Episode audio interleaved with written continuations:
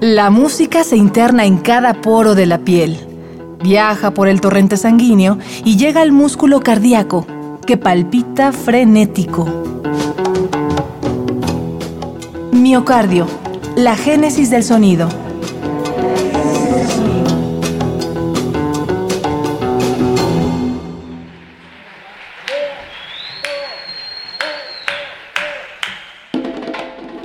El placer del estruendo, banco de ruido.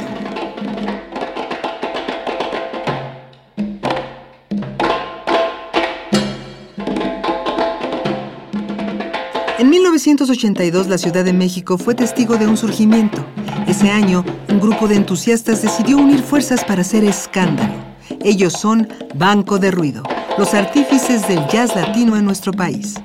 Luego de viajar por el continente y recabar sonidos, Banco de Ruido regresa para mostrar a su público la fusión de los ritmos afrocaribeños y el jazz. Dejemos que nuestros sentidos se conecten con esto que se llama Todos vuelven. Bienvenidos.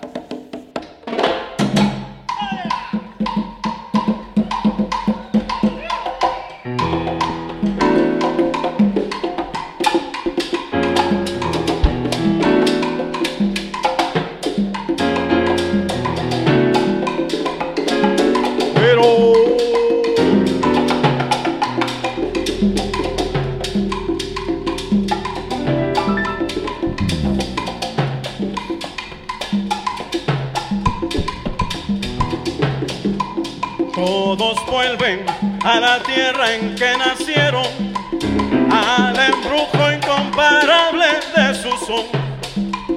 Todos vuelven al rincón de donde salieron, donde acaso floreció más de un amor. Bajo el árbol solitario del pasado, cuántas veces nos ponemos a soñar todos vuelven por la ruta del recuerdo, pero el tiempo del amor no vuelve más.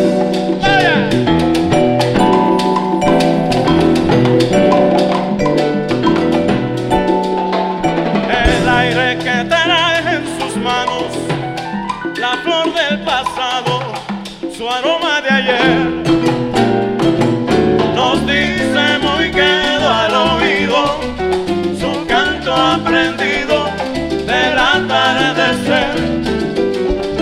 Nos dice con voz misteriosa de nardo y de rosa, de luna y de miel. Que santo el amor de la tierra, que triste es la ausencia que deja el ayer.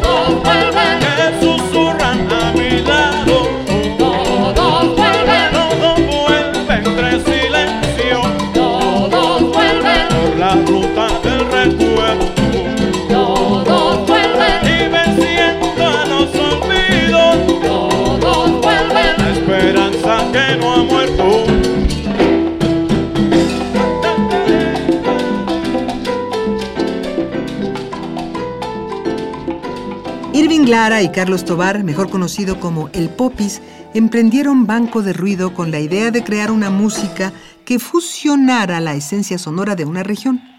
El bossa, el son y el jazz culminan en una música que va más allá de incitar al baile. Es espejo de la tradición de todo un continente. De esto nos habla Carlos Tobar, el Popis. Banco de Ruido se juntó después de, de 20 años de no tocar juntos hace cinco años, eh, por ahí del 2008, algo así, este, convoqué a, los, a, la mayoría de los fundadores, de los que nos juntábamos en ese taller de por ahí en el 82, los convoqué y, les, les, comenté, oigan, ¿por qué no retomamos el proyecto y, este, y nos ponemos a ensayar y, a tocar? Este híbrido del jazz con los ritmos afrocaribeños dejó convencidos a otros músicos de la generación quienes comenzaron a difundir el nuevo concepto. Así nació una de las capitales sonoras más importantes de los últimos años, el Salón Arcano. A Banco Ruido se le reconoce como pionero del jazz latino en México. Ha evolucionado poco porque mm, no, no, no, tiene espacios, no, tiene... Hubo un lugar muy importante en México entre los mediados de los 80s y los 90s que ha sido el, foro más importante del jazz a nivel Latinoamérica. Este lugar se llamó Arcano, que estaba ahí por Coyoacán, en División del Norte, y Hidalgo, ¿no? Este, de hecho, el Banco de Ruido fue fundador de ese espacio junto con el maestro Irving Lara, el maestro Rodolfo Popo Sánchez con su proyecto Yazú, que era un grupo que, él traía. Eh, y digamos, el ideólogo de ese proyecto fue el ingeniero Francisco Galindo. Él encontró el lugar, dijo, este es un buen lugar para hacer un espacio para la buena música en México. El mosaico rítmico de Banco de Ruido había inspirado a otros grupos quienes ya seguían la brecha de esta nueva corriente. Era momento de llevar el grupo a otras comarcas, hecho que ocurrió en 1987 cuando los ruidosos llevaron su música al Vancouver Folk Festival. Su recorrido por Norteamérica nos recuerda los anales del jazz latino. Viajemos a otro tiempo para conocer la génesis de ese sonido.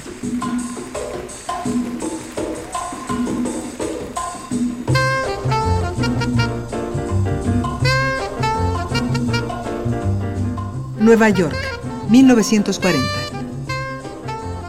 Las migraciones entre estadounidenses y cubanos trajeron consigo un producto sonoro fascinante. La gente de las Antillas y el Caribe se acercó a otros ritmos del continente. Y así, con la mochila llena de sonidos, Mario Bauzá y Raúl Gutiérrez Grillo, mejor conocido como Machito, llegaron al país del norte para consolidar su carrera musical, sin imaginar lo que pasaría poco tiempo después. Ambos músicos fundaron la orquesta The Afro-Cubans, que como su nombre lo dice, fue uno de los cimientos del jazz afrocubano. Cuando Dizzy Gillespie y Charlie Parker escucharon la trompeta, el sax y la voz de Machito, Bausá y O'Farrill, quedaron absolutamente fascinados con ese feeling.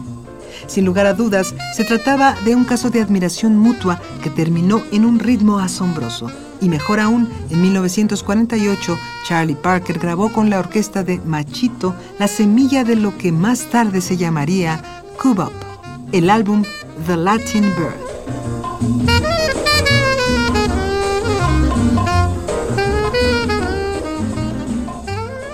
Dos décadas más tarde, Herbie Hancock y Chick Corea continuaron con el maridaje, una escuela que inspiró a Banco de Ruido para lograr un sonido exquisito. Y ya que hemos regresado con Banco de Ruido, escuchemos esta pieza que lleva por título Los sitios a seres.